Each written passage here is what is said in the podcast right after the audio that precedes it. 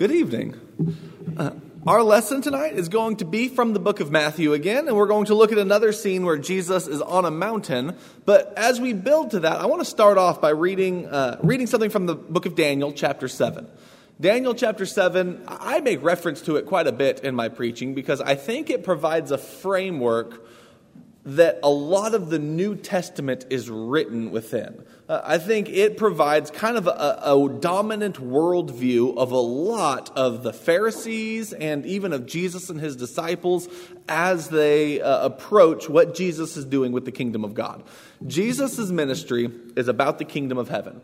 And it's not about the kingdom of heaven on its own without respect to anything else. It's about the kingdom of heaven in a world that's dominated by the kingdoms of men dominantly Rome would be your, your preeminent one. Uh, and Rome was on people's minds all the time. And Rome had a lot to do with uh, messianic expectations, what, what the Messiah is supposed to do. A lot of people defined his mission with regard to Rome and what he's going to do about this big problem of this big dominant world power who is holding us in subjugation and is, uh, is you know, holding us down and, and, and denying our freedoms and denying our sovereignty as a nation.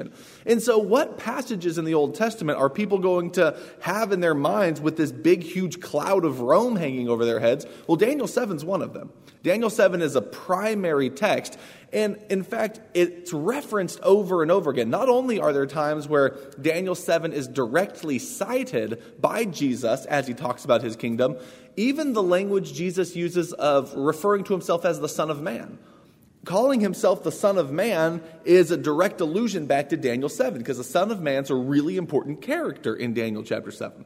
And so in Daniel 7, um, here's basically what Daniel sees. And it, it actually is, is a lot like some other uh, earlier visions in the book of Daniel, also. There's quite a few visions in the book of Daniel, and Daniel chapter 7 is, is one of them that describes a, a, series of nations, kingdoms of this earth. Uh, Daniel is written under Babylonian rule, and Daniel sees, uh, like for example, in chapter two, he sees this statue with a head of gold, and he finds out that that's Babylon. And then it has chest and arms of silver, which are uh, the the Persians, and then it has a, a, belly and thighs of bronze, which would be the uh, the Greeks, and then it has uh, legs and feet of iron and clay, which uh, would be the Romans. that would that's how first century interpreters interpreters looking back would see that succession of nations. And if you look throughout world history, it makes a whole lot of sense.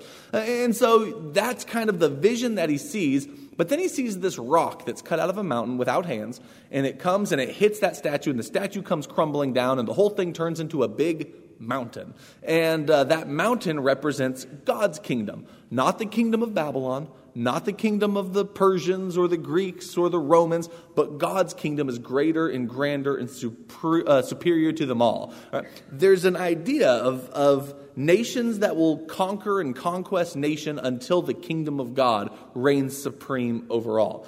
That's an important mindset to have uh, as you approach the rest of the book of Daniel, but then also the New Testament.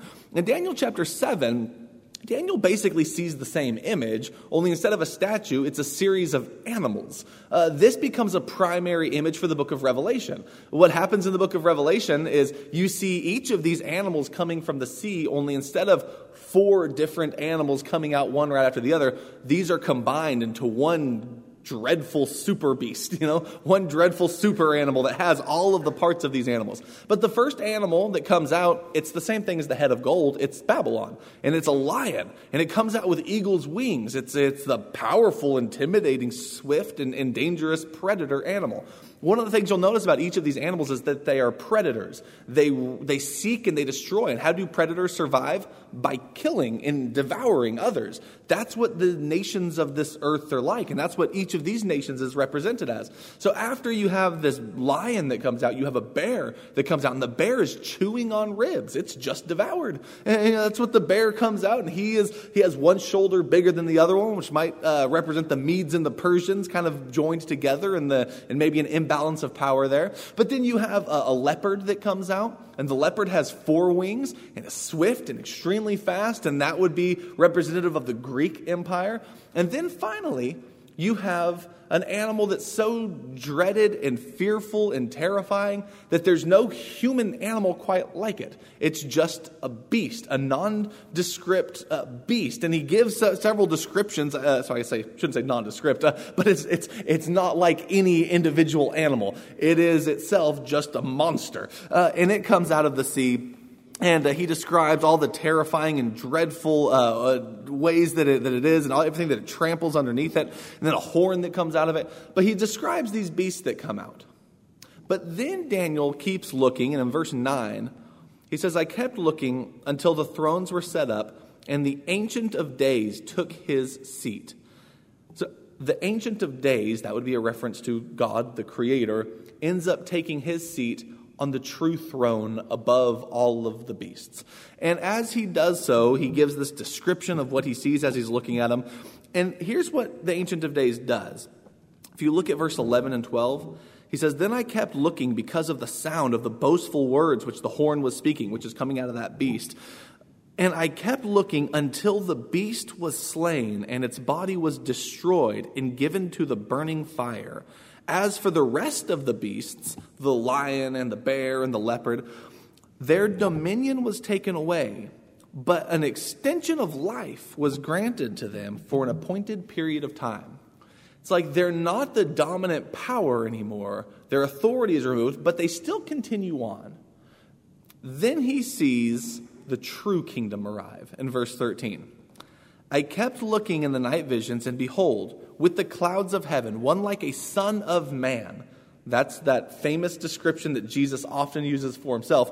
One like a son of man was coming. And he came to the Ancient of Days and was presented before him. And to him was given dominion, glory, and a kingdom that all peoples, nations, and men of every language might serve him.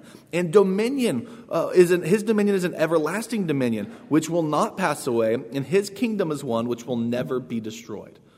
So you, you look at the world, and what do you see? you see beasts and you see the, the dreaded animals and the predators walking around devouring each other, fighting one another. How did Babylon fall? Well, they fell to the Persians. And how did the Persians fall? Well, they fell to the Greeks. And how did the Greeks fall? Because they're just devouring each other and growing bigger and stronger until finally the beast arrives and you think no one could ever defeat the beast, but the Ancient of Days can and he can give his kingdom to whomever he desires, and he doesn't choose a lion or a bear or a leopard or a beast. He chooses a son of man to give his kingdom to. And this Son of Man receives this kingdom, and notice who all is a part of it. Verse 14, he received dominion, glory, and a kingdom that people of every nation and language might serve him. You remember the end of Matthew chapter 20, uh, the Gospel of Matthew in chapter 28, when Jesus then says, All authority in heaven and on earth has been given to me. Make disciples of every nation. Do you know what's happening in Matthew? This vision that Daniel is seeing, it's coming to fulfillment. It's coming to fruition where the kingdom of God is being given to the Son of Man. Now, it happens in wildly unexpected ways. Uh, it doesn't happen by Jesus taking a sword and slaying the beast, like you kind of get the impression will happen in Daniel chapter 7, like of, of the beast being destroyed and slain in that way. Rather, the Son of Man is the one who is slain. Yet through his death, he's able to gain victory over the powers of death. He's able to gain victory over uh, what Rome thought they had when they controlled the world. Rome's, when you think about what gives the beast its power, the beast's power resides in its ability to give death. Like they made a covenant with death. They have a pact with death that they're really good at it. And they can kill their enemies far and wide. And if anyone crosses them, they can nail them to a cross. And they could leave them there to die in brutality and in agony and in, in a grotesque scene that people would see and remember, oh, we need to not mess with them because they have the power of death at their disposal. And what Jesus did is he took the power of the beast, he took their death, and he brought it within himself, and he fully experienced it only in order to conquer it and to overcome it. To show that even the most powerful thing the beast can do, which is kill you, cannot ultimately win. Because Jesus And God, through Jesus, is going to give the power over not only the beast, but even over death itself. When you read the book of Revelation, it's the same worldview, it's the same framework, where you see the beast seems like it's going to terrorize and kill and destroy, and yet what is it that's able to overcome the beast? It's a lamb that's been slain. Like, like you have this picture of the beast and all of its glory and power on one corner, and in your other corner, you have the lamb who has been slain. And you think, well, which one's going to win? Surprisingly, it's the lamb that wins. And the beast is the one that's thrown into the lake of fire. And not only is the beast thrown into the lake of fire, but so is death and Hades which is what the beast used to conquer and to try to, to harm and kill God's people. And so all of this, it, it's an apocalyptic framework that you get in the book of Daniel, and it shapes the way that people view kingdoms and view what Rome is doing and view the cross and view the Messiah. It, it frames the way so much of the New Testament is written. That's why it's such an important passage to have in our mind. When Jesus comes preaching the kingdom of God, this is the type of passage people are thinking about because it specifically talks about the kingdom of God being given to him. When Jesus is calling himself the Son of Man, bringing the kingdom of God, there's no doubt in people's minds what he's claiming. It goes back to Daniel chapter 7. In fact, Jesus does literally quote this passage, even when he's on trial before, uh, before the high priest. And the high priest is asking him explicitly, Are you the Son of the Blessed? He says, I am, and you will see the Son of Man coming with the clouds of heaven. He answers with a quotation from the chapter 7 and verse 13. And I kept looking in the night visions, and behold, with the clouds of heaven, one like a son of man was coming. That's prior, right before his death. Jesus quotes this to describe his identity. That fills us in on what he's talking about when he refers to himself as the Son of Man throughout the Gospels. Okay, so that's a really important framework to have in mind. And it sets up as polar opposites, as enemies that are going to be butting heads over and over again the kingdoms of this world and the kingdom of heaven. There's a distinctly different way to view the world, whether you're viewing it through kingdoms of, he- of earth or the kingdom of heaven. So that's why we start with Daniel 7. Now, in the book of Matthew, think about how often these, these two entities clash with one another. For example, at the birth of Jesus, someone hears about that and he's terrified that the king of the Jews has been born. Who is terrified? The guy who calls himself the king of the Jews, the Roman appointed ruler of the land, Herod, hears that one is born who's going to be the king of the Jews. And so what does he try to do? He has all, he uses the power of death, and he has all of the children in Bethlehem killed to protect his own power and his own reign. Do you know what that is? That's the beast. That's the beast doing what the beast does. That is our introduction to Jesus demonstrates that his kingdom is coming in a world full of really dangerous kingdoms, in a world full of beasts, in a world where the one who is the ruler of the land is vicious and cruel and do, will do whatever it takes to, to maintain his own authority. He's like Pharaoh of Egypt. Egypt was a beast. Assyria is a beast. Babylon's a beast. Rome is a beast. These ruling powers with dominant military forces, these are the beasts. And these are the ones who Jesus is coming to conquer by showing, not by killing them, but by showing a different way and actually taking the brunt of what they can offer into himself and overcoming it. So you look at Matthew, the first two chapters, you have Jesus' first conflict with the beast right there. You go to Matthew chapter 4, and that's what Satan does. We talked about that this morning. Satan takes him up on a mountain and says, Do you see all the kingdoms? Do you see all the beasts out there? Worship me, and I'll give you power over the beast. Worship me, and I will let you be ruler of all of these kingdoms. And, and, that's, I mean, in the book of Revelation, it is the dragon who raises up the beasts. That's, that's part of the apocalyptic worldview. Satan is the one who is ruling in these kingdoms. That's why the beasts act like they do. Why would Herod have all the children of Bethlehem killed? Because he's, he is he is a tool of the beast, which is a tool of Satan. And so that, that's what you have in Matthew. That's what you have in, in Daniel. That's what you have in Revelation. And it's all the way through. And Jesus emphatically rejects kingdom that way. And then he comes down from the mountain in chapter 4 and starts his ministry, preaching about the kingdom of heaven. Then he goes back up on a mountain uh, for the Sermon on the Mount. And, and, so that you have the, I think that's a, a very intentional contrast. He comes down from the mountain with Satan and goes up on the mountain, not to, for the kingdoms of this earth, but for the kingdom of heaven. Two different mountains, two different kingdoms being preached. Uh, and one of them comes from listening to Satan and giving your authority and allegiance, or your allegiance to him. The other one comes from listening to Jesus and giving your allegiance to him. But the conflicts aren't over there. They continue throughout the book, um, leading up to the cross itself, where Jesus is again in conflict with the kingdoms of this earth, and they have him executed in the most vile and grotesque ways possible. So, the beginning of his life, Herod tries to have the babies of Bethlehem killed. At the end of his life, Pilate has him crucified. But in both of these instances, you have the beast trying to stop the kingdom of heaven. You have the beast trying to stop the kingdom of God. And in both instances, Jesus is able to overcome. In the beginning, because he flees to Egypt and then comes back. In the end, because of the power of the resurrection over death. Even in Jesus' teaching, he's pretty, he's pretty emphatic about this conflict. Uh, as he describes the way we do things versus the way they do things. And Matthew chapter uh, in Matthew chapter 20, in verse 25, Jesus says, But Jesus called them to himself and said, You know that the rulers of the Gentiles, the beasts, they lord it over them, and their great men exercise authority over them. It is not this way among you. But whoever wishes to become great among you shall be your servant. Whoever wishes to be first among you shall be your slave. Just as the Son of Man, that's Daniel 7, did not come to be served, but to serve. Right there, I think you're getting an allusion to Isaiah 53, this servant. He's saying the Son of Man who receives power and glory in a kingdom is the one who comes as a servant and gives his life a ransom for many. You start reading your Bible and asking, well, who's the servant who gives his life? I think Isaiah 53 is a pretty solid text for that, where you find out that God has this servant who will suffer and who will die.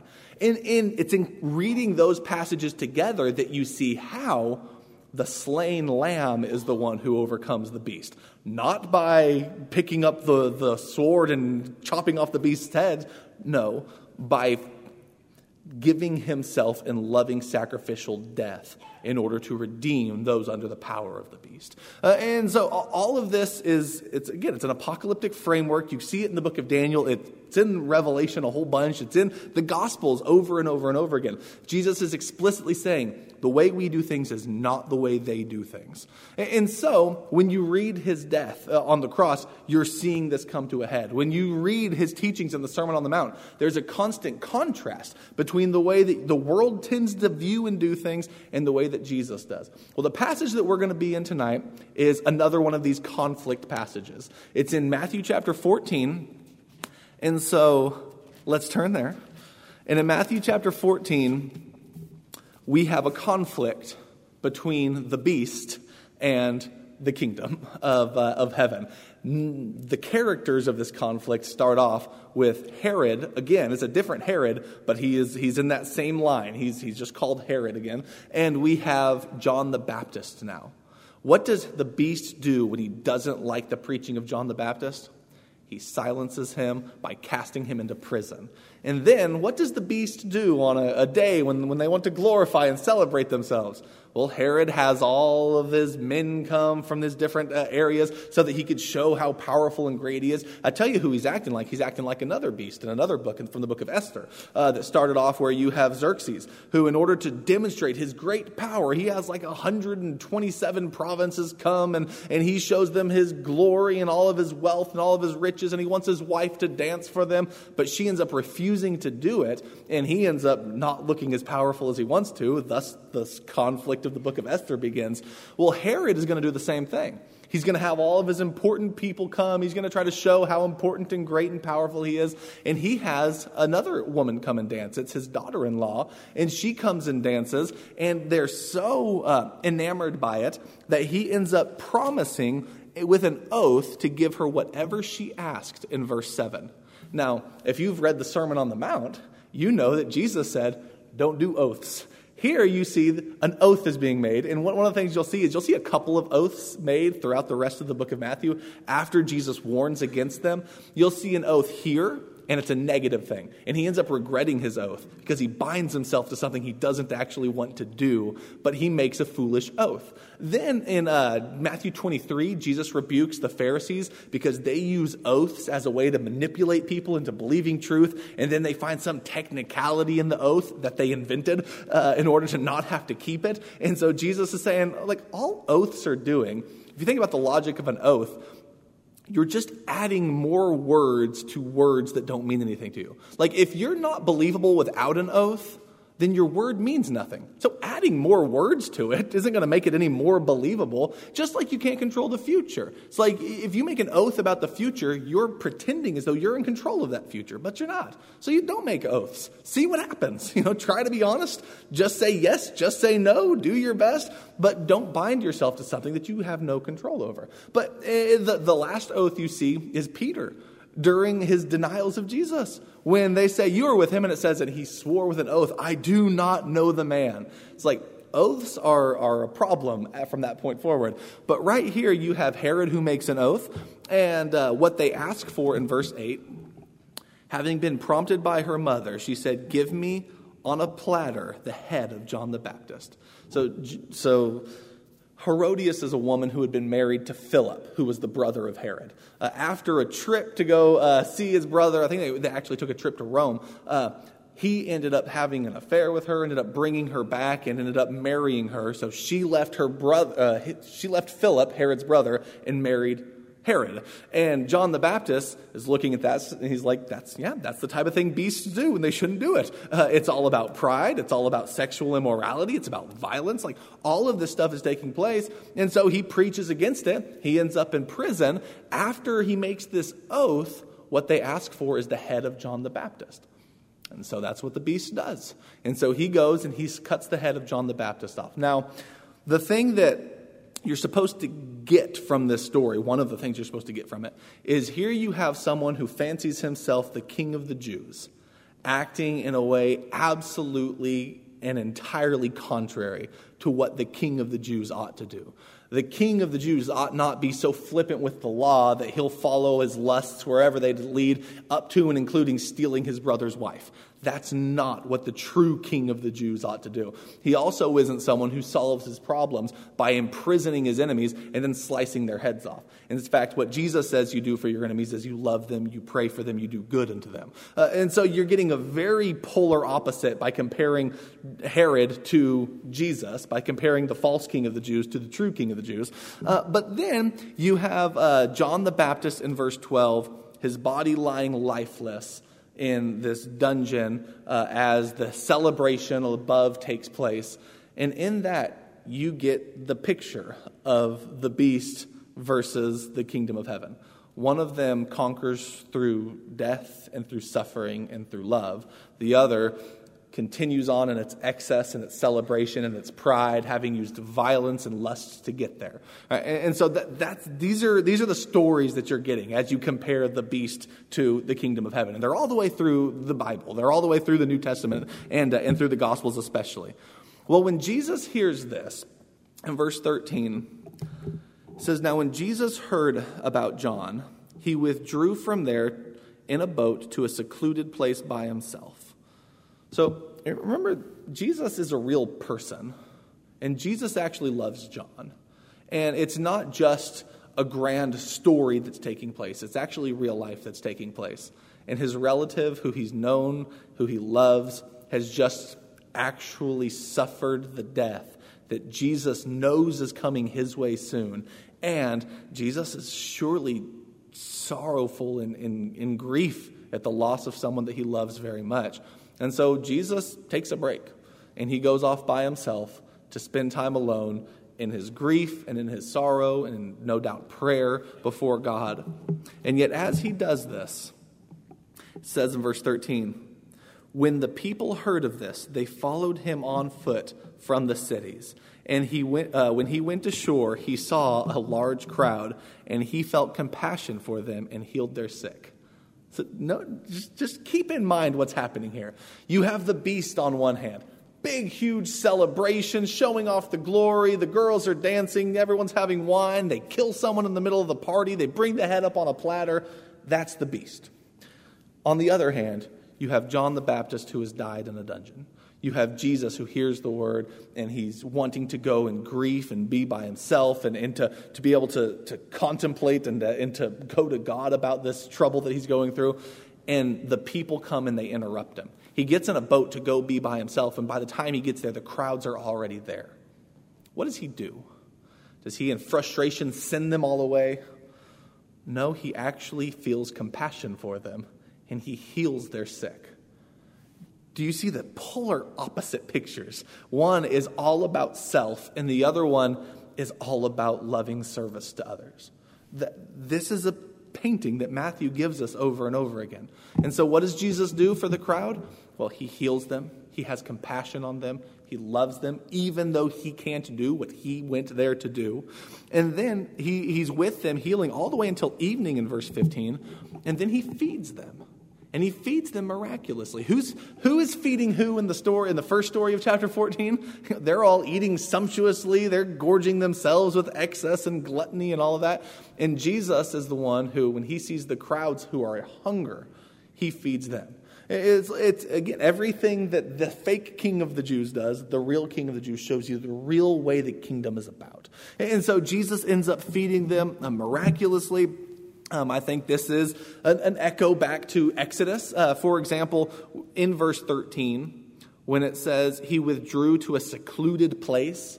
Uh, you might have a different word there than secluded place, maybe something like wilderness or something like deserted place. Uh, uh, but that's going to be the same Greek word that's used uh, in the book of Exodus for the wilderness, uh, in, in, the Septuagint of that, uh, that Jesus is going to a deserted wilderness place. That's, that's where the children of Israel were for, for 40 years. That's where Jesus was for those 40 days being tempted by Satan. He would go off to the wilderness to spend time in prayer.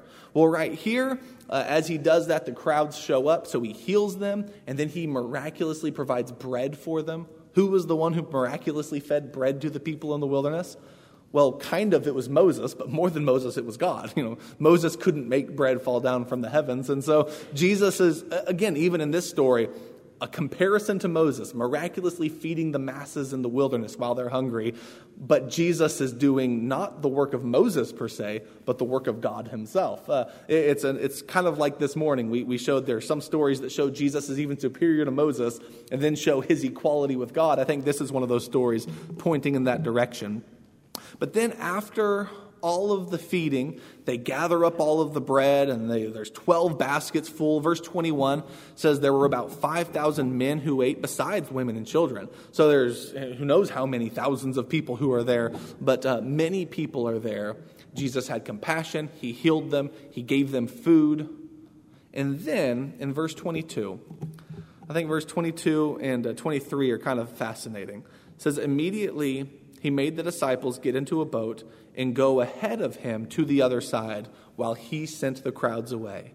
And after he sent the crowds away, he went up on the mountain by himself to pray. You remember why he got in the boat in the first place? He heard the news of John and he went to a secluded place so he could spend time uh, alone and spend time by himself and with God. And then the crowds are already there. And so rather than being frustrated at them for the intrusion, he still has compassion for them, and he cares for them, and he heals them, and he feeds them. And then it's late into the night, and he sends his disciples uh, on a boat, and he says, I'll catch up. He's about to go catch up in a pretty incredible way. Uh, then he stays with the crowds, and he sends them back home with full bellies, and then he finally goes up on the mountain to pray. And now, no doubt, he's praying about John the Baptist. He's praying about what was experienced there. He's praying, uh, I would think, no doubt, about what he will be experiencing, that, that he can. Uh, I mean, John the Baptist becomes a, a, small picture of what Jesus is about to endure. John faced the beasts and ended up without a head. Jesus is about to face the beasts here in a couple of chapters, and he'll end up on a cross. And so he prays about that. And then when evening came, he was there alone. I think this story, and you could keep reading, and then you get Jesus walking on the water and him encouraging. Like, there's, there's a lot of great things that happen uh, as you keep reading through, and it's hard to find a good place to stop sometimes. But I think right here we get the picture that I was kind of hoping that we could see of Jesus, by the way, again, back up on a mountain. That's something he does. You'll see it in chapter 15, too, throughout his ministry. Uh, chapter 15 and verse 29.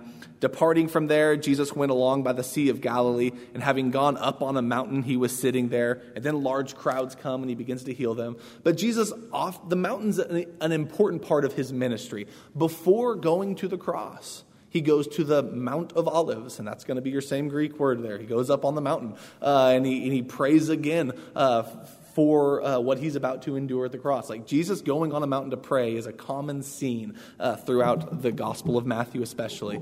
But right here we have the picture of what Satan offered on that mountain. You see that in Herod.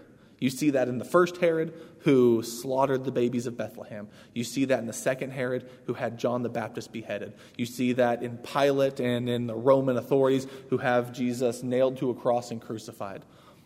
But then you have the Son of Man.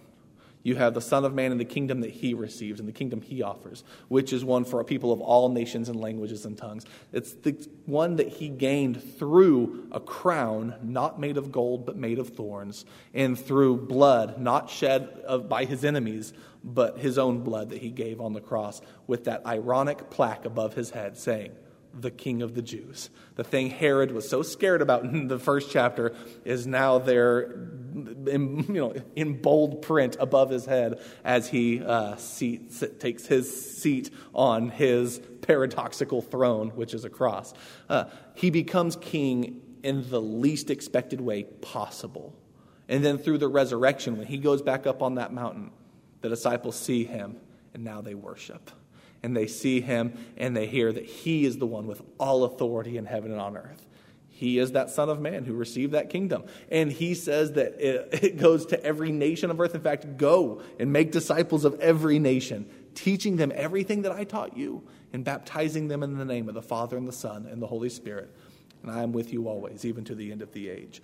The story of the Gospel of Matthew is a story of how a kingdom came into being in the least likely ways possible through overcoming and even conquering the powerful methods and, and brutality of the beast. It's Daniel 7 in the life of Jesus. Uh, and uh, it's a story that, if you're going to read the Sermon on the Mount, which we'll be doing throughout the summer, you need that, that that background story in place uh, because a lot of what Jesus says will be a critique and a, even a contradiction of what the beast says the right way to do things is. How does the beast say to treat your enemies? How does the beast say to, to respond to anger or do a slap in the face? You know, what do you do?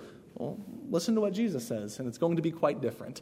Uh, and so I hope that um, I hope that it'll be a challenging study for us. If there's anyone here tonight who you look at your life and you recognize that it's not where you want it to be or your relationship with God isn't what you want, you can make uh, a step towards Him tonight, and I know that He will accept you. Uh, if there's anyone here who would like to become a Christian tonight, if they would like the prayers of the church, please let that be known. Come sit on the front row while we stand and as we sing.